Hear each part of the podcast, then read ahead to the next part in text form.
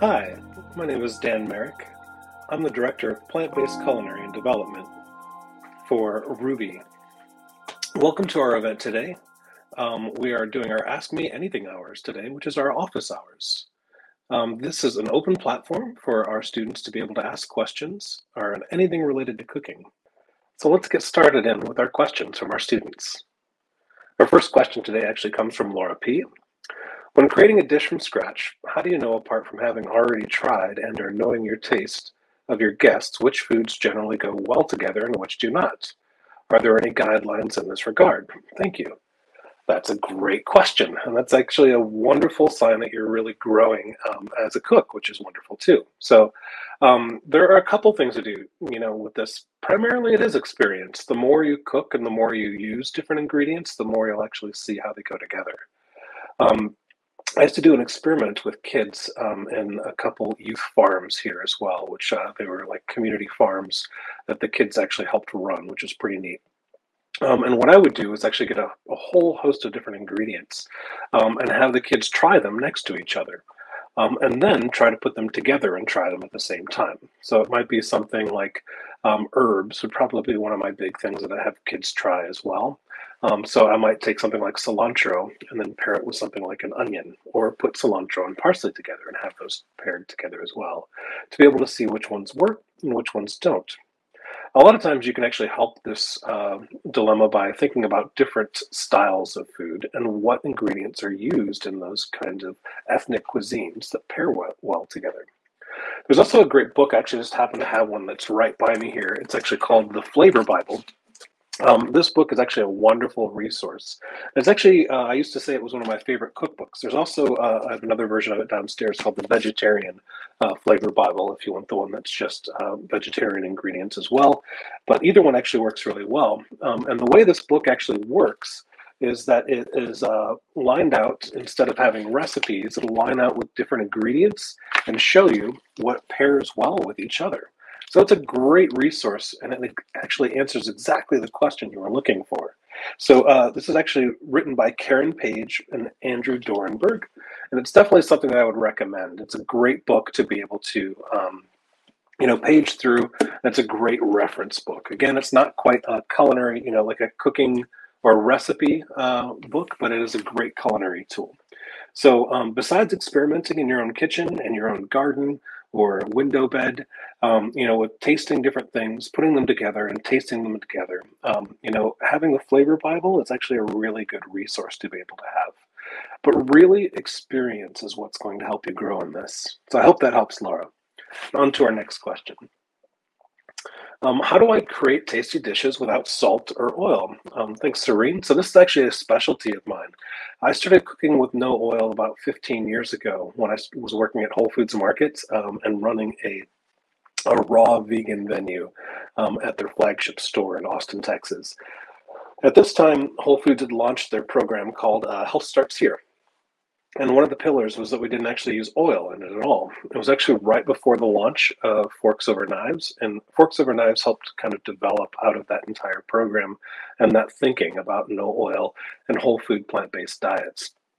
So, um, you know, really looking at dishes to be able to avoid oil was something that um, we started immediately to try to figure out how to be able to do it because at the time everything had oil. Um, you'd always see it in cooking shows. And you know, they used to do butter, big dobs of butter or whole sticks of butter into dishes. And then when um, that kind of came out of fashion, I guess if you will, oil became the new thing, and it was always extra virgin olive oil. And they'd say you put three tablespoons in, but they'd be glugging that bottle like crazy, and it'd be a lot of oil and everything.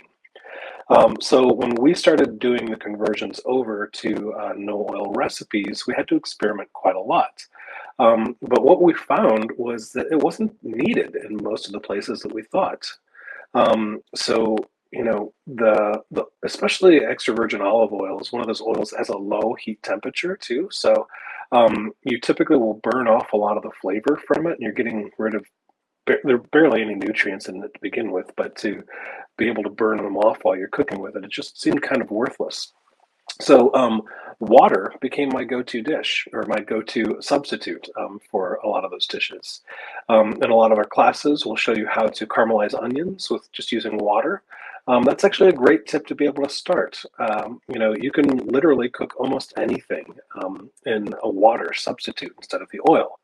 Now, there are some exceptions to that rule, but most of them are actually not plant based. Like you wouldn't want to try to fry an egg, you know, without that fat on the bottom of it. You know, but pretty much everything else in our plant world will be able to cook in some way or fashion using a substitute, being either water or uh, vegetable stock. Um, you know, there are all kinds of other things to be able to cook in except for using that oil. Um, now, the salt thing is a different thing as well. You know, most culinary schools, when you graduate, they tell you that you know your fat, salt, um, are two of your biggest things you want to focus on. Um, and salt is something I've actually never really used a lot. Uh, I grew up in a family where we didn't use it a lot because of health reasons, um, and it just became kind of a normal thing for me. Um, and when I started cooking professionally, I didn't use a lot of salt either. A lot of my chef friends were like, "That's crazy! You don't use any salt in this." And um, the real key to that, to not using a lot of salt, is using fresh ingredients that are in season because they have the most flavor in them and they have the biggest bang for their buck right away. Salt is usually added to be able to enhance the flavors out of ingredients, to be able to make them taste better. Um, so the more fresh you can choose your ingredients and in season, the better. Um, in season is a pretty important po- component of that as well because uh, the more something is in season, um, the more flavor you're going to get out of it. Uh, if it's something, something that's out of season, think of like a tomato right in the middle of winter. That tomato doesn't quite taste like a tomato anymore. Now it's been grown just like all the other tomatoes that you grow in the middle of the summer, but that tomato in the wintertime is usually coming from another country. So it usually has to travel from, say, very southern Mexico to wherever you are um, in the United States or other places um, to be able to get, um, you know, that trip can take like seven to 10 days. So that entire time after it's been picked from the vine, it's starting to lose its flavor and lose its nutrients because it's starting to decompose literally the second you take it from the vine. Um, so choosing ingredients that are in season um, and fresh as close to you as possible is really the best way to be able to avoid salt that I've found in my own personal life um, because you're really getting that really big pop of flavor from the ingredients instead of using salt as the crutch. Now, some se- in some areas, you do need to be able to have salt as a seasoning, but it's pretty rare that you actually need something to be able to kick it up. And typically, it's just because the the ingredients aren't in season or aren't as fresh as you'd like. So I hope that helps, Serene. All right, from Deborah. Hi, Chef Dan. Is there a difference in cooking time versus uh, with organic versus non-organic vegetables? Actually, there there isn't. There's not uh, any cooking difference between the two that I can think of off the top of my head, but I've never run into that case at all. Um, organic versus conventional um, are basically the only two different things. Is the conventional are sprayed with pesticides um, or use pesticides to be able to control insects and animals and stuff like that from eating them um, the organic u- doesn't use those, or they use other safer versions of those. Um, but pretty much all they're doing is putting a coating on the outside of the vegetables. So, I mean, once you wash that off, which I do recommend washing them, even if you have organic, but always wash them off to be able to make sure you're getting anything off of the outside. But it's pretty much the same thing. So, if it's you have an eggplant or um, I don't know, broccoli or something like that, the organic version and the uh, conventional version will both cook at the exact same time. All right, our next one, Steve. Since going plant-based or vegan, I have no need for my grill. Uh, how can a vegan or plant-based eater utilize a grill? That is, is it even worth it? I don't think so. Am I wrong? I would say you're wrong on that one, Steve. No offense. Um, but yeah, you can definitely use your grill. Uh, there are a host of wonderful things to be able to do on the grill. I typically do most of my grilling in the summertime um, just because it's more pleasant outside and it's great as an, uh, I don't want to say an outdoor kitchen because I don't have an outdoor kitchen, but a grill is part of that outdoor kitchen. So it's nice to be able to be outside and cook at the same time. Now, I'll do a host of different things beyond just like, you know, your regular veggie burgers and stuff like that. Um, but I'll do like grilled asparagus on it. I'll do different grilled vegetables on it as well. Um, we have a couple classes that cover veggie grilling in our plant-based pro and plants plus class. Um, both of those have a, a, nice grilling section that Barton Seaver did for us uh, to be able to show different ways to be able to cook those veggies. Um, fruits are also another wonderful thing to be able to grill. Um, you know, doing different like things like pineapple or mango, things like that actually pulls out the you know the the natural sugars and starts to caramelize them when they're on the grill. And they just add a whole different dynamic uh, flavor profile to fruits uh, when you grill them as well. Now, beyond just doing those kind of standard things too, you can also think about it as other, uh, you know, ways. You can actually use your grill as a pseudo pizza oven as well. So doing like grilled flat flatbreads and things like that. Wonderful ways to be able to add a different dynamic of flavor by uh, putting them on the grill to be able to get that natural caramelization that comes out and pulls sugars out, or just putting a little bit of char on something can change the flavor profile on something. Now, if you are finding that you're not using your grill a ton, that's okay. You don't have to keep the, the outdoor grill. They also sell little tiny versions you can do something on the inside. Much a lot of people are familiar with that George Foreman grill. They have many different types of things like that nowadays, which you can actually use inside to be able to do as a grill or a grill plate that you can actually use inside as well. So if you're just tired of having the large style grill in the backyard or something like that, a smaller indoor version will work as well um, if you're not using it as much. But um, it is nice to be able to have them around just for uh, you know some of those things. Um, but I do have to say I, I don't use my grill that often. Um, you know, so it's it's really a personal preference to you to be able to see. But I tell you what, when I do have it, I'm glad I do, because there are certain dishes that just uh, are accentuated a little bit by it. So I hope that helps. Thanks, Steve. All right, another one from Steve here is a dietitian or nutritionist, which is more aligned with plant-based or vegan diets. Well, uh, the big difference between a dietitian and nutritionist is the dietitian actually goes to uh, a school, usually a registered dietitian is going to school or college and getting an actual degree, and they have the RD that's actually behind their name. Now, nutritionists can go to school, but they're typically a little more self taught or they follow their own path as well. You can get a degree as a nutritionist, but it's not doesn't have the letters behind it like a doctor would, like an RD. So the, re- the registered dietitian is definitely going to have a little bit more schooling and more experience in that. Not saying that um, that's the case in all cases, right? Some nutritionists really do a ton of work and really get to the level of an RD as well. They just don't have the little numbers or letters behind their name as well. Um, so that's kind of the difference between the two of them. Now, which is more aligned with plant-based or vegan diets? It, it really depends on the person, right? So um, even registered dietitians sometimes ignore the facts of the benefits of plant-based diets. More and more now, you're seeing um, that registered dietitians are completely aligned with whole food plant-based diets, especially especially in the last five years. If you see graduates just coming out of um, you know school, like a registered dietitian school or something like that, you're going to see that they're really, really well aligned with plant-based, um, you know, whole food diets as well. Now, nutritionists, because they're studying on their own, can kind of veer depending on their own studies as well. But more in line, um, you know, the basic knowledge is going to say that the plant-based vegan diets are definitely healthier for you, but uh, a nutritionist can definitely take it as more of a you know, take it or leave it, where the registered dietitian is basing it on pure fact and um, the studies that they've gone through. So the answer is kind of both, right? So um, depending on who you're seeing, um, and part of that is the nutritionist aspect, is finding somebody who aligns with the goals that you uh, are currently working towards as well.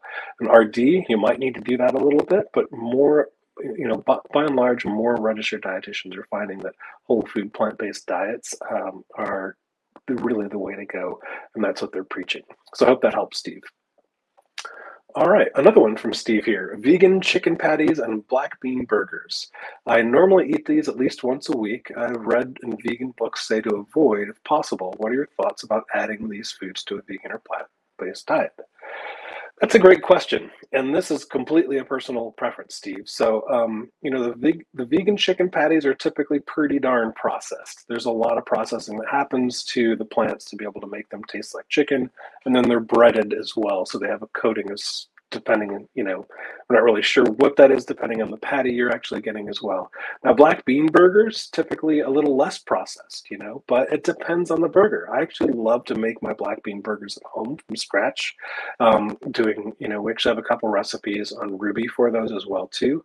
Um, but you know, if you're picking a really clean label for your black bean burgers, what I mean by clean is a very short ingredient list, and everything on that label your great grandmother could pronounce. Um, you know, like if you're picking black bean burgers like that that are packaged, then that's much much better. Um, you know, the chicken patties, I haven't found a real clean label chicken patty, um, you know, vegan chicken patty to say. Um, so I would probably go with the black bean burger, and I actually do. Uh, once a week, we have a burger night. Um, you know, it's kind of the easy cook night for our family, and black bean burgers are one of our go-tos. Um, you know, and we serve them in different ways. We can do them on buns or on salads or all kinds of different things as well. But uh, the black bean burgers are typically five ingredients uh, or less, and they're baked, so they're not deep fried or anything like that as well. Um, but it's a really good option to be able to look for for that. Um, and if you're making them yourself, you know exactly what's in them. Um, but again, if you're going to buy them, just make sure that it has a short ingredient list and as clean as possible. So, um, you know, about avoiding those things, that's really up to you. Uh, you know, a lot of people want to go strictly whole food plant based, and if you're trying to stay whole food, the chicken patty is not going to do that for you. But a lot of people like the vegan chicken patties um, because it's kind of a comfort food as well. And as long as you're doing it, uh, you know, in moderation, that's totally fine. Um, but you know, that's really up to you on how often you want to do that, or if you want to do it at all. So I hope that helps. All right. Here's from Dr. Jacqueline Zelinsky. Uh, I need to know how often to sharpen my knives myself and how often to use a professional. It appears to me that every chef has an opinion about what chef, chef knives are best and about sharpening them. That's kind of true. And please elaborate on this vital basic subject. That's a great question, Dr. Jacqueline. Um, so let's see, the best knife. Let's just start with that. The best knife is a sharp one. Um, everybody can tell you that this knife is going to be the best one you know they make, but it's really kind of a personal preference. Um, I like to always pick a knife that has a tang, a full tang to it. So that means that the metal that's actually that makes up the blade actually goes through the handle as well. So you can actually see there's uh you know like the the metal going around the outside of the handle as well. Um, that actually just makes it so it's a safer knife. It's not going to break off at the end of that as well. So that's really one component I always tell people to look for in a knife is to make sure that there's a full tang that goes through the entire handle as well. Now, beyond that, the best knife is a sharp one, right? So the sharper we keep our knives, the better they are. And a lot of kitchens and a lot of restaurants, one of the first things they do if you're applying as a chef is they tell you to bring out your, your chef knife and see how sharp it is. And if it's not sharp, they might not hire you because those are the tools of the trade and that's what we use. Now, how often you should sharpen your knife is a completely person to person thing because it all depends on what you're cooking and how often you cook. So if you're using your knife a lot every single day, um, you know, if, if you're a professional and say you're making meals for a uh, thousand people every single day, you're going to have to sharpen your knife a lot. Um, I think when I was doing the top of my catering at the top of my, um, you know, uh, restaurant work, I was probably sharpening my knife at least every two to three weeks um, because I could start to feel it get dull quick. But that was because I was chopping like hundreds of you know onions a day or hundreds of you know ingredients and just going through lots and lots and lots of uh, cooking.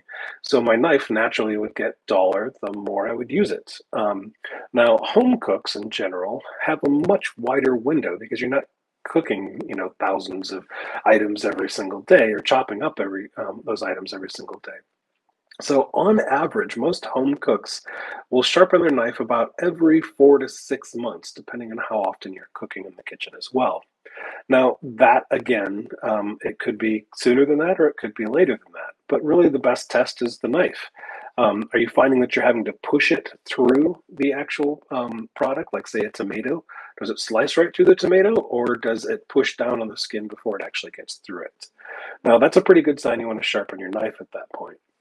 So anytime you start to feel that, that's the way to go. The other thing is, um, you know, when we're talking about, uh, you know, sharpening a knife, I always bring up using a steel as, at first. So not just sharpening, but actually um, honing uh, the knife. So, so, there's a honing tool. It's kind of a long tool um, that's usually diamond plated or has some kind of plating on it. And you will take your knife across it back and forth. And what that's actually doing is uh, when you're using your knife, it basically uh, the knife tip will start to curve down on the bottom a, a little bit like this. And this honing tool knocks it off so it's more straight. Um, it's a little hard to to visualize on that, but I'll just use my phone for an example, right? So um, if I, my blade, if you're looking at it straight on like this, it'll actually start to curve down a little bit, but using that honing tool will knock it off so it's sharp on the bottom of, of that as well. Now it's not sharpening it, what it's doing is taking that little curve and putting it back into place. So you're still getting that kind of V-tip at the end instead of having it curve over to one side like that. So using a honing tool will actually, to knock it off so it's really you know, has that sharp edge at the very end is great. But a lot of times it's actually taking off a little bit of the top edge too. So it is, uh, you know, making it a little less dull, but it's definitely sharper than if it was just curved over like this. So I actually use a honing tool almost every time I cook. Um, it's one of the first things I do when I get into a kitchen is I'll pull out my knife and then the honing tool to sharpen it really quick. And in all honesty, at my home kitchen, I probably do that every four days or so. Um, but if I'm doing it professionally and I'm in a kitchen, I'm going to do it pretty much every single day that I pick up a knife. Um, now, that will keep your blade much sharper for much, much longer. And you continue to do that like every four days or, you know, um, every so often to be able to make that happen. Now, that will actually, you'll see it'll cut through that tomato really, really easily. Um, but if it stops doing that after using the honing tool, that's when you want to sharpen again. Um, now, I there are a couple different ways to be able to sharpen your knife. Using a stone, a whetstone, is probably one of the best ways to do it.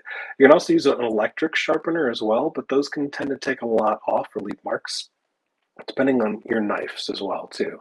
Um, now, I do those 100% of the time. Uh, I don't take my knives to get professionally sharpened because I'm used to doing it um, in either using a whetstone or an electric sharpener myself. Uh, but you know, I know many people that take them to professionals, especially if you have like a lot of knives you need to get done. But I typically just pick it out a date, you know, every couple months where I'm going to go in and just sharpen every single knife in my knife block. Um, just to make sure that everything's really, really nice. Now, uh, again, that's I cook quite often, so every couple months I have to sharpen them. But on average, it's about four to six months for everybody. I hope that helps a little bit. All right, so Laura, um, I'm aware of the value of uh, and importance of using a chef knife when cutting food, but when it comes to cutting smaller ingredients like garlic, cherry tomatoes, wouldn't a smaller knife, like a paring knife, do the job uh, while also being safer? So safer might not be the best way to explain that, but um, you know, part of that is just doing what's comfortable for you, right? So I pretty much use a chef knife for everything. Like when I use a paring knife, it is much smaller work. Um, now, for cherry tomatoes, yeah, like I would probably use a, a pair, uh, paring knife to be able to do those. And I actually use a trick where I'll take two plates and put them over, you know, I'll have like the cherry tomatoes on my plate, then I'll put the other plate on top, and then I'll take my knife and cut through them. Now, that's actually use a serrated knife because that way I can have a ton of tomatoes all at once by using that technique. Um, so I'll actually use like a bread, you know, serrated knife to be able to do that. But paring knives are usually used to do small, intricate work. So if I'm going to do something like radishes, I'm going to make like radish flowers or something like that. Or if I'm peeling potatoes or something like that, I'll use my paring knife as well. Um, now the garlic is the only one that I'm kind of like, eh, I might use a, uh, you know, an actual chef knife on that. And that's primarily because when you smash your garlic, so you want to put your garlic on your cutting board and then turn your knife to the side and then smash it on top. So it's just kind of flays out that garlic um, really well. And then it's just really easy to chop after that. Now you can't quite do that with um, you can't quite do that with a, uh, a paring knife. You have to have the wide uh, edge of a chef knife. So um, that's the only part that I'm like, eh, you might want to use a chef knife for that. But really, I mean, if the paring knife feels better for you for doing the tomatoes and smaller stuff like that, that's totally fine. Um, there's definitely a use for each one of those knives, but um, part of it is just what feels comfortable to you. Uh, when I started building the class for Jacques Pepin, I was always surprised that he was always using these little tiny knives, and he uses them for a lot of different things. And you know, Jacques Pepin has been one of the leading chefs for a very long time. Um, but he doesn't use a chef knife all the time. And part of that is just because it's it really is what's comfortable to you. And you'll see that different trends kind of happen through the years for knives as well. A lot of times people use much thinner knives. Um, um, but the chef knife for me is actually the go-to all the time. It's the tool that I use 99% of the time. And the paring knife comes in second. But um, do what feels comfortable to you. Thanks for the question, Laura. All right, so Sakia, I'm not sure if I'm pronouncing that. Um, any ideas to cook wild rice? So yeah, uh, wild rice definitely is going to be a little bit different to cook. Um, there are typically instructions on how to do the different grains that you're getting because there are different kinds of wild rice. So I can't give you an exact answer on like here's the exact amount of ratio of water and cooking time because really depending on where you're getting it um, and what kind of rice because there's a wild there's a huge variety of different wild rice rices um, but it does take longer to cook um, you typically when it's done you'll see the rice kind of open up and bloom up a little bit um, so it's one of those rices you definitely have to keep an eye on, uh, kind of like beans. Sometimes beans never quite cook the same way, um, you know, and aren't as fast as like the label says. But uh, wild rice is typically one of those that you do have to keep an eye on to be able to make sure that it's cooking properly and cooking all the way. Um, I like it when it starts to bloom out a little bit like that because it softens it up. Some people like it where it's like right before it blooms, so you still have a big toothy feel on it as well. But I wish there was a better, very clear answer for that, but it really depends on the variety of rice you're using. Um, Aravind, so I'm exploring dehydrating vegetables and greens to enjoy them, enjoy them as snacks, uh, unsalted. What are some recipe suggestions, including entry level equipment needed to do this?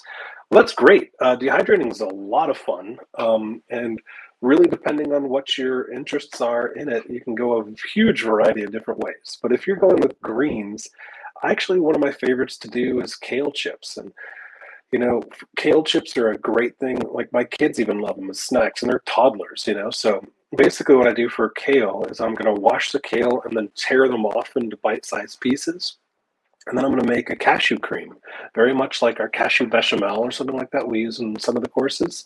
So it's basically soaking cashews overnight and then blending them up after you after you dump the water. Blend them up with a little bit of lemon juice um, and maybe some champagne vinegar, maybe like half a lemon and tablespoon or two of champagne vinegar, and then add your seasonings to that after you blend it all. Once it gets a little smooth, you'll probably need a little water to get it smooth. But then add your seasonings. If you want like a chipotle version, put some chipotle powder in there, maybe a little garlic powder, um, you know, and you can go a variety of ways. I've even made like a ranch style, you know, um, that my wife loved. Uh, you know, she grew up in the Midwest, and that was one of the flavor profiles she loved. So I basically uh, copied a ranch style and did it with a cashew cream instead. And then you basically mush it all into your uh, your kale. Um, and then put it in the dehydrator. Now, a lot of people don't have dehydrators, which you don't actually need. You'll find that you can actually put, um, if it's a gas oven, you can actually put uh, it right into your oven and just keep it off and keep it in there for about 24 to 48 hours, and it'll help dehydrate as well. I haven't done that for a long time, and I knew it took longer than it needed. But a dehydrator is probably the best way to be able to go. Now, there are a lot of different versions of dehydrators. They're really, really expensive ones, and they're ones that don't cost a lot. And the ones that don't cost a lot are perfect for home use. If you're not doing it professionally in catering kitchens and stuff like that, a home dehydrator can cost you less than $50. Um, and that's really a good way to be able to start. Uh, so putting it in um, your kale chips like that into a dehydrator for 24 hours is going to get them really, really, really crispy. Now, if you're doing other things, um, you know, other vegetables, part of that is just kind of doing a little bit of marinade on them depending on what you're using them for. But exploring with flavor profiles is wonderful to be able to do with those. I actually love doing some of the fruit pastes that you can actually make into uh, like the fruit poles and stuff like that. And then um, you can also do other great crusts, like raw crusts, like a pizza crust or crackers, are really fun things to be able to do. Maybe like a little bit of flaxseed and some pepper, um, you know, ground up, and you can do a lot of fun things with dehydrating. So have fun with that, Arvand. Um, all right, so Kimmy Alyssa, uh, I'd love to start and or strengthen the movement for chefs to embrace their power to help improve people's health with every dish they create. I love this. Is there something like that in motion, or can we begin it? Yes, yes, let's begin it, Kimmy. I love this. Um, so, yeah, there are a lot of ways for uh, chefs to really embrace their power to um, help improve health. Um, there are a lot of people out there doing a lot of different things now to be able to help that. Um, people, you know, doing blogs, vlogs, all kinds of things like that as well. Um, but one of the ways I find personally to really help in the best way is to help with kids and really get uh, them to have a good understanding of what food is, where it comes from, and uh, the effects it has on our environments as well. Um, there the generation that's coming up now is really food centric. They're really interested in it. Um, you know, there are a lot of young kids now that grew up with chefs as entertainers instead of cartoons, which is pretty wild to see. Um, and so they look up to chefs a lot. They want to know about where their ingredients are from. They want to know how they're grown. You know, um, I used to work for an organization that gave away school gardens, um, and it was amazing to be able to see the education that these kids were getting specifically just from growing a fruit or a vegetable because they knew exactly where it came from. Like that's probably one of the best ways that you can really help improve people's health is to be able to help in some of those ways. And um, cooking classes for kids always a fun thing to be able to do as well um, you know you don't have to charge for them i used to do them all the time where i'd uh, you know basically get groups of kids together and show them how to do little fun things that they could all create and that could be something from just how to roll sushi from pre-cut ingredients to be able to have them do or how to make a chili where everybody adds a certain ingredient into it and it cooks down in something like a crock pot or something like that. Um, but, you know, there are a host of different ways to be able to uh, do this. And I love that you have this passion around that. And I really, um, you know, um, wishing you the best in it because there's a lot of different ways to be able to help. Those are just a few, but um, hopefully that leads you in the right direction. All right, so Grace, please answer. How do I cook black beans until they're soft? They stay hard. I've tried soaking them overnight, added kombu. Thank you for your response. Yeah, Grace, uh, black beans are one of those beans that uh, they're not they're just like the wild rice they're not always going to come out the same because each one of those little you know beans is very unique to its own so they're not all going to cook at the exact same time um, a lot of times people will use like i don't use uh, like the instapots to do beans specifically because of that because instapots you set an exact timer on it and then when it's done it stops cooking and black beans don't work that way. They're very non-compliant, right? So they're just like they're the rebel of beans. Um, you know, kombu and soaking them overnight is a super good start. I do that every time I'm going to cook black beans. So I'm going to soak them overnight, and I'm going to drain off the water that's in them. Start with new water, add kombu to the pot, and then bring it to a boil and down to a simmer and cook it for a while, a long time. And the key to cooking black beans, and um, it really is the key is uh, I love to do it in a in a pot on a stove um, to start off. I do love to be able to do the kombu, but the key is really keeping an eye on it and letting um, it go to the point where you see the beans are done, tasting them as they go. There's real no exact science to it, like this is exact number of minutes you need to do or number of seconds to cook it depending on the altitude you're in as well. There's all kinds of different things that are out there. So again, I always say the black beans are kind of the renegade of the beans. They don't uh, like listening to the rules, right? So um, you know, keeping them uh, on your stovetop and keeping them on there for a while, um, um, and keep tasting them until they're all done. And don't just taste one taste like a whole spoonful you know because each one of those little beans is going to be different. And uh, the bigger the spoonful you get the more you're going to be able to see if they're no longer hard and they actually get soft in the way we want them. So i wish i could have an exact answer for it but there isn't one for that. Black beans definitely that renegade bean. So um, cook them on a stove top and keep an eye on them and let them go longer than sometimes recommended all right so steve uh, Wife and I went plant based this year. We normally host Thanksgiving, and she wants to continue the same animal products she made before we switched our diet. Do you have a recommendation how we can entertain guests and still stay true to our diet? Um, yeah, so I think that's two questions. If she wants to cook meat and the animal products that she used to, uh, if that's a passion of hers, I would let her do it. Um, you know, because sometimes people and the rest of our family aren't quite ready to make that switch over. And uh, if you're doing it for a holiday event, sometimes that can be a little odd for them, not for you, um, but for them, they might show up and they might be full on carnivores and show up and I was like, where's the meat at this table? I'm not going to like anything. Now, that being said, I can't tell you how many times I've hosted events where everybody was like, holy cow, I didn't realize there was no meat on this table at all. Um, now, part of that is, you know, being kind of unique and looking for different flavor profiles that maybe some of your guests are looking for. Um, uh, so my family, for you know holiday events, we have a mix of meat eaters and non-meat eaters. Uh, over the years, uh, you know, it's been 25 years or so since I've eaten meat. Um, probably longer than that. Um, but over the years, you'll see my family has gone more towards the plant based style, where before I was just eating side dishes at the beginning. But the longer everybody saw, um, you know, we all cooked together, the more they started going towards the plant based as well. And so now for something like Thanksgiving, when they might cook like a small, you know, like a quail or something like that, you know, and it's off to the side, and maybe one person eat, eats that one thing. That's okay, but that's again personal preference. I didn't have to cook it, so I'm not worried about it. If um, you know that's what they do for their Thanksgiving, and that's what they, you know, that's part of their tradition. That's fine.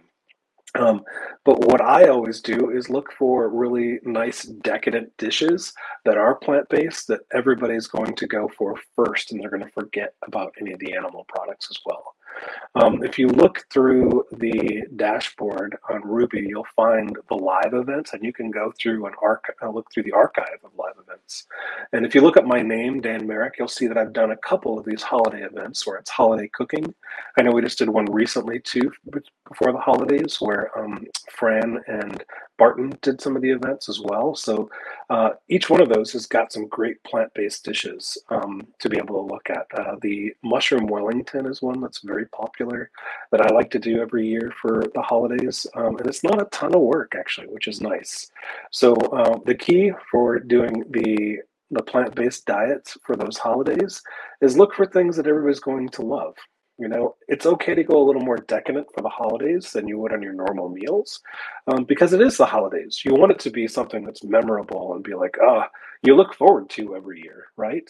And so if you have those kinds of dishes what people are looking forward to every year, they're going to completely forget about the animals that are missing off of the table. Um, hopefully. So I hope that helps a little bit. Um, part of that is just uh, the transition for your family um, and for your guests as well, and just trying to make everybody comfortable in that transition. I hope that helps, Steve.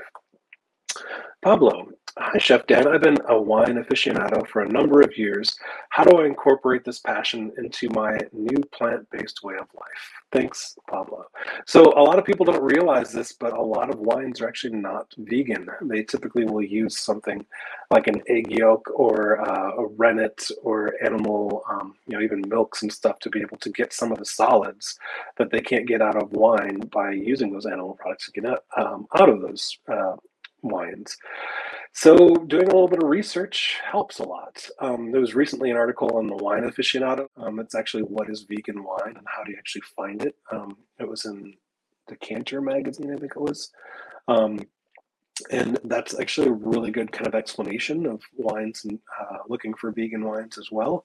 A lot of manufacturers now are realizing that there are a lot of people looking for wines that have you know no animal products in them in fact guinness actually just switched their recipe like after you know a very long time of making it the same way where guinness is now vegan whereas just five years ago it wasn't um, but they're just getting rid of the animal product and the rennets they were using to be able to separate out any particles that were left over in them as well. That's the same thing with the wines. You'll see a lot of manufacturers are starting to veganize their wine just by switching the animal or the, the product that they're using. Instead of using an animal based product, they'll go with like a pea protein instead of an egg or something like that. Um, but unfortunately, they don't usually put like the label on it saying there's animal product in this wine, you know, because there's not an ingredient label typically on it. And rennet is one of those things that's pretty small to be able to put on those. So doing a little bit of research on your wines is really the best way to go. Um, what I do is I typically have like a house wine that I find that I like. I'll research some of them, taste a couple ones from that certain year, and then uh, you know go with that wine it's kind of a house wine. So I just know it's safe every time and I know the flavor profiles. Um, and I'll typically go with a couple of reds and a white to be able to, you know, pair with different dishes depending on the seasons too. But uh, yeah, if you are going 100% plant based, you definitely have to start researching your wines and sometimes beers, but not often as much on beers. But, um, but wines are one of those you want to be able to take a look at. So, Pablo, continue to be that an aficionado. Um, that's wonderful. Um, and you know, the the more uh, education you get, uh, always share it as well. I think that the more um, people ask for, you know, the the labels to say if it's a vegan or plant based wine, um, people might actually start doing that as that on wine bottles. So um, hopefully that helps out. Um, Aravand. So there was a recommendation from someone that spinach should not be smoothied because it can use calcium to bind and cause kidney stones over time of continuous consumption. Do you agree with this? And have you known this to happen? So I'm a chef, not a doctor. So that's actually not a question I can really answer into it. Um, I've heard of, you know, uh, s- some kind of combinations with spinach, um, you know, and calcium, but I thought it was I'm not sure it was divine, but either way, I'm not qualified to answer that question. That's definitely something you want to talk to a doctor about. Um, I've personally not had anything happen in my family or known anybody that that's happened to, but that doesn't mean it doesn't happen. So that's a question you need to consult a doctor um, or maybe a registered dietitian on as well. Um, sorry, can't give you the answer on that one, Arvin. So Lisa, uh, what is the best way to achieve caramelization when um, sauteing? I love browning uh, and caramelizing veggies, and I'm having a hard time when not using oil. Save our ship, SOS. So, um, the best way to achieve caramelization is letting it sit a little bit, right? So, depending on the pan you're using, if you're using a non-stick pan, it's harder to see. But if you're using like a stainless steel pan, you can see it a lot quicker, and it's the browning that happens on the bottom of the pan. And a lot of people don't realize that that brown is actually the caramelization. Those are the natural sugars that are just sticking to the pan. Now the trick is is to deglaze the pan. And deglazing is just a fancy word for rinsing it with water. So for our onion example, if you're uh, you know you take sliced onions and you get your pan up to a medium high heatish you put a drop of water into it you should start to see that water kind of beat up a bit and that's actually the perfect time to be able to put your onions into it uh, you put the onions in, let them sit for a minute, um, and then you'll, if you move them a little bit, you'll start to see a little brown underneath that. That's actually a great time to deglaze with just maybe a tablespoon or two of water to be able to get the brown off of the pan back onto the onions. One of the old chef adages is you never leave brown on the bottom of the pan because that's where all the flavor is. It's so true. It's actually all that caramelization is where the natural sugars and the big flavors are coming out. So you definitely don't want to leave that stuff on the bottom of the pan. So deglazing just with a little bit of water will actually bring those sugars and coat the onion again, and it'll start to cook the other sides of it as well too. And then you can just do that again, um, you know, a couple different times to be able to get the true caramelization down. Now, if you're looking for a caramelization that's like deep, deep brown, you'll have to do this process a number of times. If you're just wanting a light caramelization on it, just a couple times will be fine. Um, but that's really the best way to be able to get that caramelization down on different vegetables too. You can do it on all kinds of different ones. Um, I once did a cooking demonstration for a woman. Where was I at? I think this was in Denver. Um, and she uh, watched the demonstration and then she contacted me six months later and told me she lost 40 pounds. I was like, wow, how did you do that? And she's like, you know, I didn't listen to everything you did, but I did listen to not cooking with oil. And so she still ate like, you know, chicken and things like that too. But she uh, did it with no oil and she lost 40 pounds in that six months, which is pretty amazing. Um, but the same thing she was doing, she was getting a little bit of caramelization on the bottom of her meats, even, and just using the water to deglaze, and it basically unstuck the chicken off of it and still had a brown edge on it. Well, I haven't cooked chicken in like over 25 years, as I've said, but to know that that actually works on meat products too is a pretty cool thing. Um, but for vegetables, it's a much easier process. Uh, and, you know, doing that with just a little bit of water or vegetable stock can really change the flavor profile on certain things too. So I hope that does help a little bit. All right, Lisa. So, any good ideas for plant based breakfasts? I love to do a brunch and want to wow my book club uh, when Uh, they know I'm all taking plant-based, the Rouxbe plant-based course. So the plant-based course actually has some great breakfast recipes in it. Like uh, a stand, like this morning I did breakfast tacos, but I'm from Texas. We do breakfast tacos a lot, but I did it with a tofu scramble, and my tofu scrambles typically just, you know, like a quarter of an onion and a handful of mushrooms, and I'll saute those to get them caramelized, and then I'll crumble in my tofu, a little bit of garlic powder, and then turmeric and salt and pepper, and barely any salt because uh, too much salt will actually bring the turmeric out more. Um, you know, I just don't, don't use salt much, but that's actually one of my go-tos. Now, if you're looking to really kind of go that extra step, there's a whole lot of things, especially for brunch, which people like to do more, a little more decadent things. So you could do something like do a vegan hollandaise um, and put that over maybe a tofu scramble on top of an English muffin, and maybe do, uh, you know, you could do like a shiitake or a portobello mushroom that you have like you know, where you smoke it and do like a bacon kind of version out of it. Um, I do that often with shiitake mushrooms, but I'll basically, what that mixes is a little bit of tamari, smoked salt, or you could use liquid smoke uh, as well. I'll add some paprika and uh, let's see, a little garlic powder and a little onion powder. And that's it. You put it in the oven in a sheet pan for 40 minutes, uh, flipping it halfway through, and you typically have to scrape the mushroom off the bottom. But if you do that and you put that on like an English muffin, the, the mushrooms, a little bit of uh, tofu scramble, and a nice hollandaise, and a maybe a tomato on there in season, a little garnish on top of greens. That sounds like a pretty darn good brunch to me.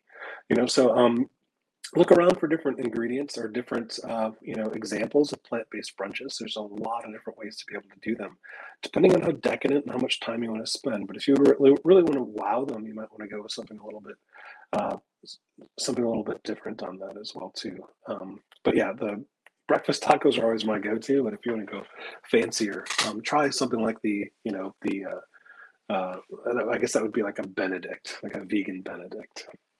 All right um, Shakia, hi chef, how do you select a knife as a beginner to start practicing? Should we buy the entire kit or a particular knife? That's a great question. So depending on the kit, right? Um, there, if you're a plant-based chef, there are some knives you're just not ever going to use. You're not going to use like a boning knife or a filleting knife as much as well. The one knife that I would recommend is buying a chef knife, um, which is typically eight to 10 inches long. Um, you know, typically, you know, yeah, it's about eight to 10, 10 inches long. You don't have to spend a ton of money on it.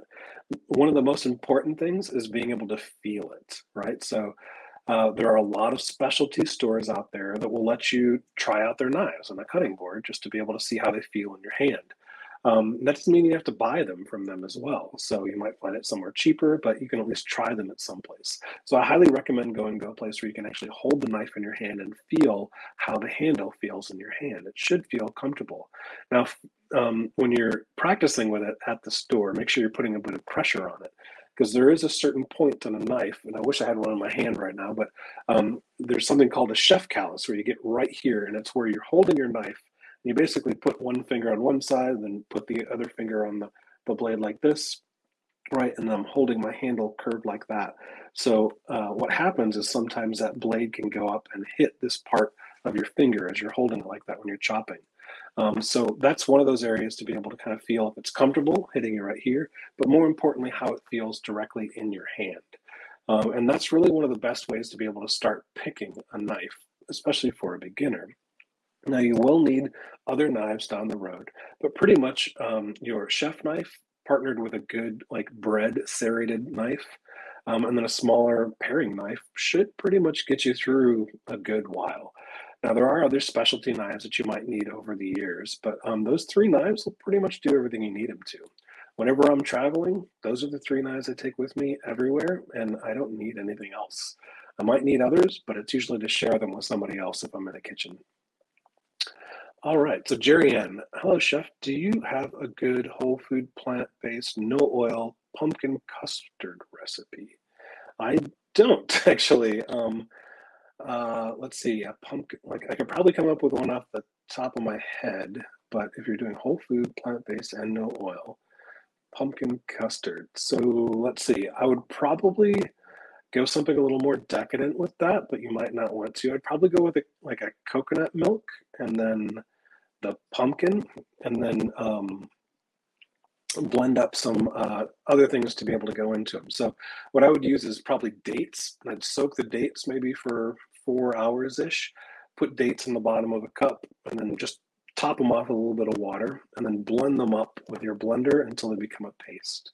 Now you can take that paste and use it to sweeten um, something like the pumpkin. So you can take a can of pumpkin and your can of uh, coconut, um, your coconut milk, and then put in your dates into that, a little pumpkin spice if you want to as well, and blend that entire thing up, and it might come out to the custard consistency you're looking for. I might want to change the consistency a little bit, but not even trying that recipe, just literally kind of coming up with it off the top of my head, that would probably be a good start. Um, otherwise, try Googling some stuff and see what you come up with. But I don't have one off the top of my head um, that I have right now.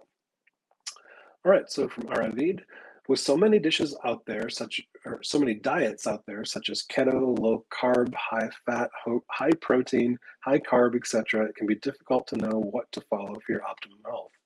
What diet or eating pattern do you follow yourself? That's a great ending to your question because I thought you were going to ask what I recommend for you. Um, now, I tell everybody that your diet is like a fingerprint. It's completely unique to you. Now, it doesn't matter if your brother or sister grew up right alongside of you, your their eating um, styles could be completely different from you, just depending on where they where you guys both went after you grew up and went out of the house. Um, diets are completely situational to every single person, and just because uh, where we all grow up and the ingredients that are available to us, the uh, food and the cooking styles that are available to us can really um, be different for everybody. Now, me personally, I'm glad you ended with that because I can't recommend a certain diet for any one person um, because everybody's completely different. But the diet pattern that I follow myself is definitely more whole food, plant based diet. Now, I do use oil, but I use it very sparingly. I also use salt unbelievably sparingly. I barely use salt at all, but I will use oil um, to be able to kind of get things going fast. Now, that doesn't mean I use it all the time. And if I do use it, I'm typically going to use it in like one of the spray oils um, where you have to pump the top and spray it out. And that way, I'm not using a lot of it. I used to always tell people if you are going to use oil, put a drop in the bottom of your pan and then wipe the pan down to be able to get the excess oil out. Because really, what most people are using oil for is to create a non-stick surface. And if you're not caring about the flavor of the oil at all, that's pretty much what you're using it for, right? So um, I try to go very low oil on things um, and then keep whole food plant based. Now, that means I cook a lot. Now, as a chef, that probably be expected, but I mean, I cook every single meal for us uh, pretty much every single week. We don't go out to eat that often. Um, we didn't really before the pandemic uh, either. And part of that is because the more you cook at home, you'll find that the ingredients you know, um, you can pick out every single thing that you actually uh, is in all of your dishes, which is great. And I actually like to know all of those things. So if I'm going to eat something at a restaurant, it could easily be a huge calorie meal, and I don't know 100% of all the ingredients are in it. So I typically cook all of our dishes at home as well. Now, do we have shortcuts? Yes, we totally do have shortcut nights. Um, there might be a night where I'm working late, and um, my wife, instead of having to cook and watch the kids, will do something quick and easy like a veggie burger night, like I talked about. We have kind of two cheat nights we use. One of them is a pizza night, and one of them is a veggie burger night. Um, now, most times we're actually going to use a house-made veggie burger um, to be able to make it again, so it's uh, really you know easy to be able to figure out exactly all the ingredients in it, and we're keeping it safe, if you will. Um, and if we do buy something like a veggie burger, it's typically um, it used to be Amy's, but we've switched up recently. Um, but going with a kind of a cleaner, you know, brand on those as well too. Um, so what I actually follow is a whole food plant-based diet with a little bit of oil in it to be able to make that uh, answer a little bit shorter there. So hope that helps. Um, Aravand as well. So for sugar control, what are the best sources of carbohydrates? Uh, vegan only. So for sugar control, what are the best source of, of carbohydrates? Um, not 100% sure how to answer that question. And I think what you're trying to do is lower, make sure you're not getting a lot of sugar from the carbohydrates. Now, carbohydrates are found in most vegetables, so um, you know as long as you're keeping them to a whole, you know, a whole grain or a, a, a you know a whole grain or actual vegetables, those are definitely going to be the better carbohydrate to go to. For sugar control, I'm not 100% sure where to answer on that one as well. But if you're looking for best source of carbohydrates, always look for those whole grains or just the actual fruit or vegetable itself. Um, I'm not 100% sure if that's what you're asking, but I'll stick with that. So, Natalie, uh, hello, and thank you very much for this event. My grandpa was a baker, and since the age of four, I've been baking um, unfortunately, as a vegan, I'm not pleased with the egg replacer, aquafaba bananas. I hate the taste. Chia seeds, they make the cake very hard. That will happen. Natalie. Um, okay, so there are a host of different ways to be able to do an egg replacer in vegan recipe. Um, but there, part of this is experimentation. And baking is the hardest part, I think, in uh, switching to a whole food plant based diet because there hasn't been a ton of great work in it. Now, with the exception, um, you know, Fran, who is the director of plant based desserts for Rouxbe, I think that's her title, is an amazing resource for this. So definitely go into the live links here and do um, look up some of the stuff that she's listed on because I know there are some store bought brands that actually work really well for egg replacers and for butters actually. And there's different kinds for different things that you're going to cook. Um, really, for baking though, it's uh, an experimentation game that people have been playing for a bit to be able to get these exact flavor profiles they're looking for. But Fran has actually done a wonderful job on this. So if you're really looking to go, do more baking, I might want to check out Fran's class that we offer through Rouxbe as well. Um, but for egg replacers, yeah, there's a, a list here that you'll see is kind of vegan egg substitutes. But depending on what you're cooking, some of them work and some of them don't. But uh, I would definitely inquiry Fran on that too. Look up some of her live events, and that will probably help you with that uh, adventure, which uh, it's a fun one. All right, so Arvan, what do you eat for breakfast on a typical day? So uh, I typically I switch it off, you know. So um, I get up with my toddlers in the morning, and they will typically do like a fig bar kind of a thing, and then fresh fruit um, we'll do oatmeal a lot. Uh, we'll, you know, chop up apples into little tiny pieces with some cinnamon and maybe some almond milk and oats. Um, and then we will also, you know, like I said, the veggie tacos are pretty common for me. Like I love, you know, I do love veggie tacos. So, um, you know, doing a, uh, um, like a a tofu scramble is pretty much my go-to 100% of the time. Not 100% of the time but 90% of the time. But other veggies in the morning are actually great to be able to do those too. And why do i like those? Well they're kind of easy. You can just fold them up and you can take them anywhere. So if i'm chasing after the kids doing different things i can still be eating my breakfast.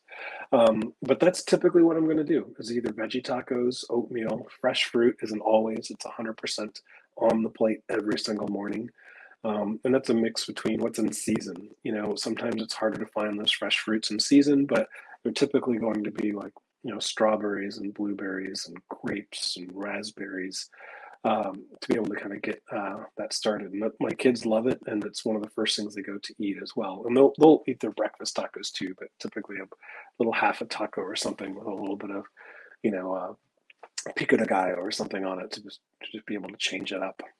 Um, all right. So, Yvonne, what is the ideal room temperature to ferment cashew cheese? That's a great question. I have not seen that on this uh, platform yet. Now, typically when you're fermenting a cashew, um, you know, I've done it for different dishes before. Uh, a room temperature at about 72 degrees is ideal. Um, now, depending on the cheese that you're doing, I think you might be talking about one of the rolled cheeses that we offer through. Actually, no, those are macadamia nuts. But yeah, so anytime I've actually done the cashew cheese, I'm usually doing it at a room temperature of about 72 degrees in kind of a dark area, you know. So I've usually done it, um, you know, kind of walk-in areas, but uh, you know, keeping it kind of yeah, about 72 degrees is what that is. A walk-in refrigerator is actually too cold now I'm thinking about it. But to ferment it, you'd keep it out on the uh, on the counter at a room temperature. So 72 degrees is about that, you know, area that I try to aim for. Hope that helps.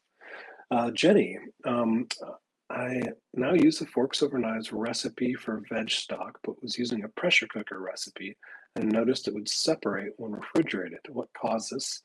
What does it mean? Is it a very inferior stock? I'm not sure which forks over knives recipe uh, for stock you're talking about, but um, it's interesting that it's separating on you.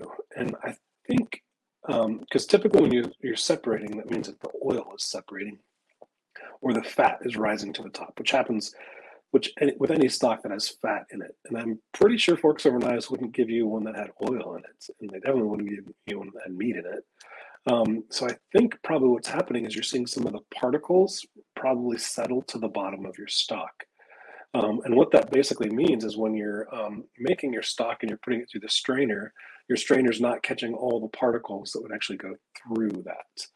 Um, and when it sits in, like, say, a mason jar or a bell jar or something like that, or ball jar, um, what happens, you'll see the little particles start to come to the bottom of the jar. It's actually pretty normal to happen. Usually, I mean, I make fresh stock almost every week. It's pretty rare I don't make a vegetable stock or have a big jar of uh, jar of stock in my fridge.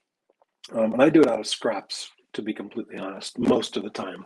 Um, if I'm doing something like a dashi, I'll do it, you know, on the fly from scratch. But uh, primarily, though, um, I'm not going to filter it the whole way either. And uh, when I take it out, I'm basically going to shake the jar up to be able to get all those little specks of vegetables to be able to kind of coat through the entire thing. And my stocks are typically a little more brown than yellow because of that. But if you want to not have that happen, and you want a very clean, very glossy, very you know, uh, you know, super clean stock, the you'll have to you know basically uh, filter it more. And so instead of just going through your strainer, you'll also probably have to go through a cheesecloth and probably a couple times to make sure that you catch all of that excess. Um, but going through a typical strainer and then going through cheesecloth, like maybe four to five times, will make it so you have none of that uh, extra residue in there. And it should come out as a very super duper clean stock. I like the little extra in there. I'm not sure if it adds flavor, but it probably adds a little bit of nutrient and fiber to it as well, too. I hope that helps, Jenny. Um, Elfrida, I've been hearing quite a lot about sumac lately. What do you say about that? Well, I love sumac. It's a, a great, um, you know, flavor that you can add to different things to kind of give a little pop of something that most people aren't used to. Um, you know, sumac is something I grew up in the Midwest and was used to having wild sumac grow kind of all over the place. So it's something that I grew up with um, and I'm very familiar with on the flavor profiles. But adding just a little dash of it to different things can just totally brighten up a dish or, you know, turn it into this whole other thing. And it's there's something about it. It's like this kind of it's almost like a acidic umami-ish kind of flavor to it that's just so unique. Um, but yeah, it's that try out some sumac and really i think it's best to experiment with some things try it on things you've already had to be able to get the full flavor profiles out of it um, you know, but yeah, sumac's becoming trendy lately. I thought saw many things in Bon Appetit using it in the past like three years. I was a little surprised by it, but I I have a jar of it in my spice rack right now that I use. Um, I don't use it a lot, but I do like it, you know, just to kind of switch things up a little bit. I hope that helps. Lisa, what is kombu? Kombu is actually a seaweed. It's typically grown in you know, I think most of it's grown in the Jap- Japan area, but it is a very long seaweed. You typically get it dried, um, you know, in strips about like this big or something like that in a square.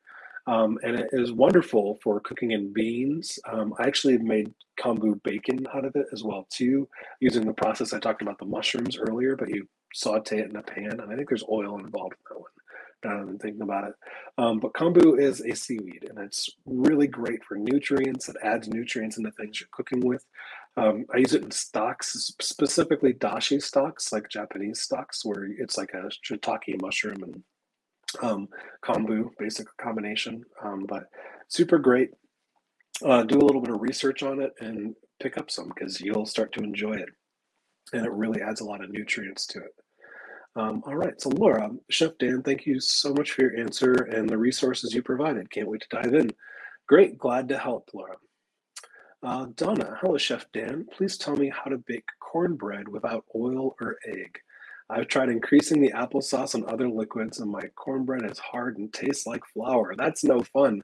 Um, let's see, and thank you, Donna. So, Wow, I can't remember what her name is, but there is a cornbread recipe that I've used for a long time. And like if you Google award-winning uh, Google award-winning vegan cornbread, I'm going to do this on the fly right now. Uh, vegan cornbread and see if I can find it really quick for you. It's not something I typically do. Here it is. It's Dana Sly's Blue Ribbon Vegan Cornbread. This is the recipe that I've been using. Um, and I think it's like, it was originally on a different site, but this is actually the one that I, I use. And it's quite good. And it's very simple, um, easy to throw together. And for, you know, being in Texas, we get a lot of Southern recipes here. But that's probably the one that I found that was probably the best one there. So I'll have Richard post that and it might take him a second to be able to get that in there. Um, but thanks for your question on that. We also have one on Rouxbe too. Actually, should probably point you towards the Rouxbe side as well. Uh, but that's the one I found and I use personally most often. Um, is avocado considered healthy for someone with heart disease? Um, you're aiming to reduce uh, more plaque buildup. Okay, yeah. So uh, depending, you know, so people in in that situation well this is a doctor's question again. So i can't really tell you too much on the doctor aspect but i can tell you that i do know from just reading dr esselstyn's work a lot that avocado is definitely a healthier alternative for um and to oil you know? So you know you can still have a higher cholesterol that builds up crazily from oil which is wild like your good and bad cholesterol levels will kind of switch around a little bit. But um, for uh, you know avocado wise if you're looking to reduce the heart disease uh, going with it minimally is probably better so avocado is fine just don't do a ton of it i do highly recommend the book uh, by dr caldwell uh, esselstyn which is uh, reversing was it I can't remember what the name of the book is, but look up Dr. Caldwell Esselstyn. He has a great book specifically on reducing um, uh, or switching, uh, reversing heart disease. They should check out, and he talks about that specifically. But I can't go into too much detail because I'm not a doctor. I just know of the research that he's done specifically in that area. So I would try that out. Um, let's see. So Emma, do you have any tips on getting knife cuts more consistent in size and shape? I think my knife skills are pretty good, but I'd like to improve in this area. I'm interested to know if you have any tips on this. Emma, the biggest thing I can tell you on this is practice. Practice, practice, practice. They do sell cutting boards that have the measurements on them that actually have the exact size of the Brunoise and all the actual the French cuts and stuff like that, which is great. Um, I don't own one personally. I've known people to have them, but that's probably a good tool if you're really trying to get the exact consistent size and shape um, for your cuts down. The cutting board with the, it's actually, you know, measured out on the cutting board, which is pretty nice to be able to do. I've seen most of those cutting boards in wood, which I was a little like, huh, that's odd because you know, food is going to get in the grooves of where they put them in though. So I would try to find a plastic version of that if you can, just because it'll be easy to wash and typically dishwasher safe too. So, um, you know, the biggest thing I can tell you is practice, practice, practice. And if you want to cheat a little bit, try getting one of the cutting boards that have all the measurements out on them, which is a really nice thing to be able to have. All right, so Aravant, uh, if we cannot find organic cucumbers, then can we still use inorganic cucumbers in smoothies, or do we have to first peel off the skin to reduce the pesticides or avoid, avoid entirely? That's a matter of personal preference, Arvin. So, um, you know, cucumbers have such a smooth skin on the outside that they're typically really easy to wash any of the pesticides on the outside of them off. So you can even do it like with cucumbers, you can even do it like a vinegar water mix. And it's not like half vinegar, half water. It's like a cap full of vinegar and like a gallon of water kind of a thing. Um, and it'll take most of the pesticides off the outside. Now, of course, those pesticides are going to grow up into the plant and the inside of the cucumber as well. So you're not going to avoid all the pesticides that are in the uh, conventional product. But um, if you know you're not going to have a smoothie just because you can't find the organic uh, cucumber, then I would definitely I would go for the cucumber. Um, you could peel it to be able to make sure you get all of that off, but I think just cleaning it really well is probably the best way to be able to go. A lot of people don't like to peel the cucumber because it adds a bitterness to it, so you could peel it if you don't want the bitterness to it as well. Um, but yeah, you could go with either of those. So it's personal preference on that. Um, if you just want to stick with the organic cucumbers and not do it, that's okay too. But if it were me, I would probably just maybe take a peeler and do stripes on the outside of the cucumber after I've washed it really well, um, and then use it for my smoothie. All right, so here's another one from Aravon. Is, uh, is following a vegan, no animal product diet what uh, our best foods? What is our best food sources of calcium? So that's an interesting question too. I think I think some of the best sources of calcium um, is uh, that I've seen. It's actually from broccoli. Uh, I'm just going to do a quick search here because there's always a good list. They also do make a you know vegan calcium supplements as well too. Um, but I'm typically going to get them right from my vegetables. So you know, soybeans actually have a lot of uh, calcium in them as well. Beans, peas, lentils. Um, you know, those are probably the sources that I'd probably look for first. But they also do supplements as well if you're looking for those as well. But um, so soy products, those beans and lentils, probably a good place to start those. All right, so Aravan, sourcing organic produce can be expensive. Uh, what are some tips you can share for cost op optimization as a consumer? It's a great question. So for working for Whole Foods as long as I did, I work with organics quite a bit. And you find that organic products are typically 20% more per poundish um, or per you know product, whatever it is, um, more than a conventional product. Now, what I do personally, even though I worked at a grocery store that sold specialized in organics, I didn't buy 100% organic groceries. I just couldn't afford it. Most people can't. Um, and so what I did was I had to pick and choose where I wanted to buy organic, uh, where I would always uh, err on the side of buying organic. So I'd always buy organic if this was the case. If there were tiny little pieces where pesticides could go into, you know, so I, I use the cucumber as an example earlier, right? The cucumber can be washed off really easy. Like if it's a red pepper, you can wash that pretty easily. But if it's something like broccoli or like raspberries, those pesticides can get down in between all of those little pieces, and it's impossible to clean up all the pesticides out of there.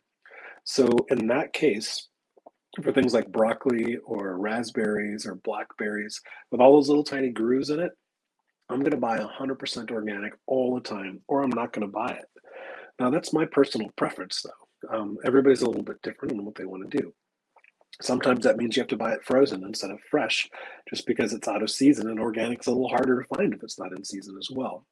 So that's my personal way to be able to go for um, organic versus conventional. Um, now, ways to be able to get it a little less expensive, organic products as well, is if you're buying in bulk. So instead of buying like a bag of beans and like a pre-sealed, you know, resealable bag, go to the bulk departments in the grocery store to be able to see what they have. You'll typically be able to find organic ingredients for much, much cheaper using that method. As far as produce go, goes, maybe try some local farmers markets to be able to see you can go directly to the farmer and get a better discount instead of having a middleman of a grocery store. Hope that helps a little bit. Sarah Ann, where do I buy kombu? Um, kombu can found, be found at most grocery stores nowadays. They're typically, uh, they have, um, what are they, like international aisles, I think is what they call them. Um, but you'll typically find things, uh, you know, like around soy sauces and um, you know different kind of things like that. They'll have kombu there, and it's typically in a bag, um, you know, with a couple sheets in them. You can also order them online. I know, you know, I've seen them on Amazon and stuff like that where you can get them too. So um, a host of different places, but most grocery stores and their specialty aisles. But you can also go to specialty stores to be able to find them. I know, like the Whole Whole Foods markets typically always have them, but you're also going to find them in places like Kroger. It's in their international aisles as well. Kathy, when I cook soybeans, I soak them, discard the water, and add more water and freeze them. Defrost, drain off water, and cook. Okay. So I think that's a tip, is what you're saying, Kathy, is when I cook soybeans, I soak them, discard the water, add more water, and freeze them, then defrost and drain off the water to cook. Okay, yeah, basically what you're doing is getting rid of some of those toxins that come on the outside of them. So that's great. Thanks for the tip on that. Um, Alfreda, uh, in a lot of vegan recipes, I see egg and or cheese. What's your thought on that? Uh, I don't believe egg or cheese are plants. Maybe vegan does not mean plant-based. Well, no, it definitely does. So let's, who's ever using egg and cheese in a vegan recipe uh, is misinformed um, because vegan definitely would not have any kind of an egg or dairy cheese in it. Now, that being said, there are vegan alternatives of each of those. So you can have vegan cheeses, and there are a huge amount of different vegan cheeses out there, and you use them depending on what your method is. If you need something to melt, you know, like mozzarella over a pizza, you might use one style. But if you want to do a slice of something like brie, um, for a cracker, you'll have a different style. So there's a host of different styles of vegan cheeses you can use. Now, eggs are a little, little different. There are egg uh, vegan eggs and egg replacers that you can buy. I think um, Follow Your Heart has like a little six pack of egg kind of thing looking thing that it's uh, they use, and that's actually a vegan egg and it's a substitute. Um, they're typically in powders, but you can also use uh, you know, like we were talking about earlier, some of the other things for like baking, like apple sauces or flaxseed or chia seed, depending on what your you know use is for those. But if you're looking at a recipe and it says egg uh, or cheese and it's in a vegan recipe, they must be talking about something of those or they're misinformed themselves. Hope that helps.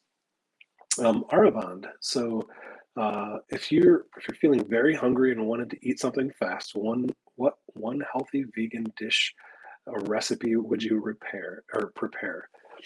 Um, let's see. If I'm really hungry and I have to eat fast, you know, it's one of the things is working as a cook for as long as I did, I can make most meals pretty quickly. Um, so kind of a go-to to make it fast and easy, it'd probably be like a like a ramen dish of some sort. I make really quick. You know, I'll typically use uh, a ramen with like a brown rice ramen noodle instead of like a traditional flour. And then I'll basically just chop up onions uh, and mushrooms and cube tofu and put it into a hot wok. Uh, start to get those cooked, caramelize it up a little bit, and then um, add my like you know other vegetables that I have that I typically chop up vegetables and keep in my refrigerator so I can throw them in.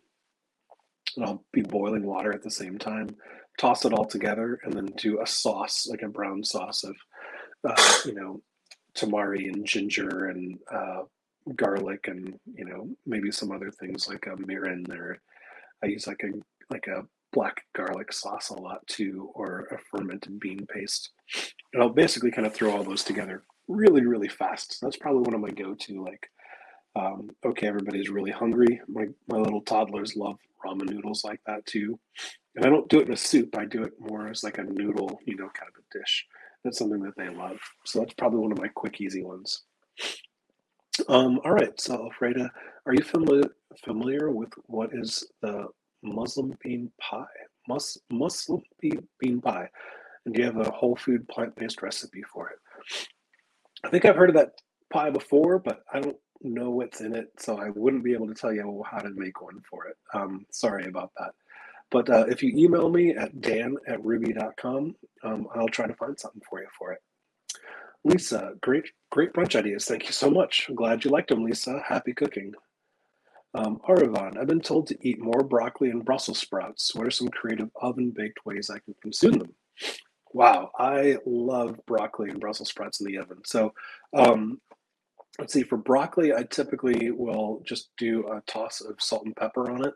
Uh, might put a little tamari on it and put it in the oven, 350 degrees, and you'll start to smell it when it starts to kind of blacken on the edges as they're roasting. Super duper good. Same with Brussels sprouts, super easy to do. You don't need the tamari um, on on the Brussels sprouts as much. I, my Brussels sprouts that I love to do, I'll shave them really really thin. So I'll cut them really thin and then saute them in a pan with onions and uh, red pepper uh, and deglaze with a little white wine. Oof, that is so good with a lot of good freshly cracked pepper on it. Super good dish for that one as well too. Um, so yeah, let's see. And then Barbara, is this being recorded? I just joined and this is awesome. Uh, I'm glad you liked it, Barbara. And yes, it is um, being recorded. It should be available in a couple hours as the recording. Um, you can find it both on our Rouxbe platform, and we posted a couple days later, I think, on YouTube as well. So you'll find recorded versions of this. You can also search all of our recorded live events from the past. If you go up to your dashboard and look in the um, the live section, you can search all of our old ones as well too. So happy cooking, everybody. I'm glad that everybody got to join us and we got through all of your questions.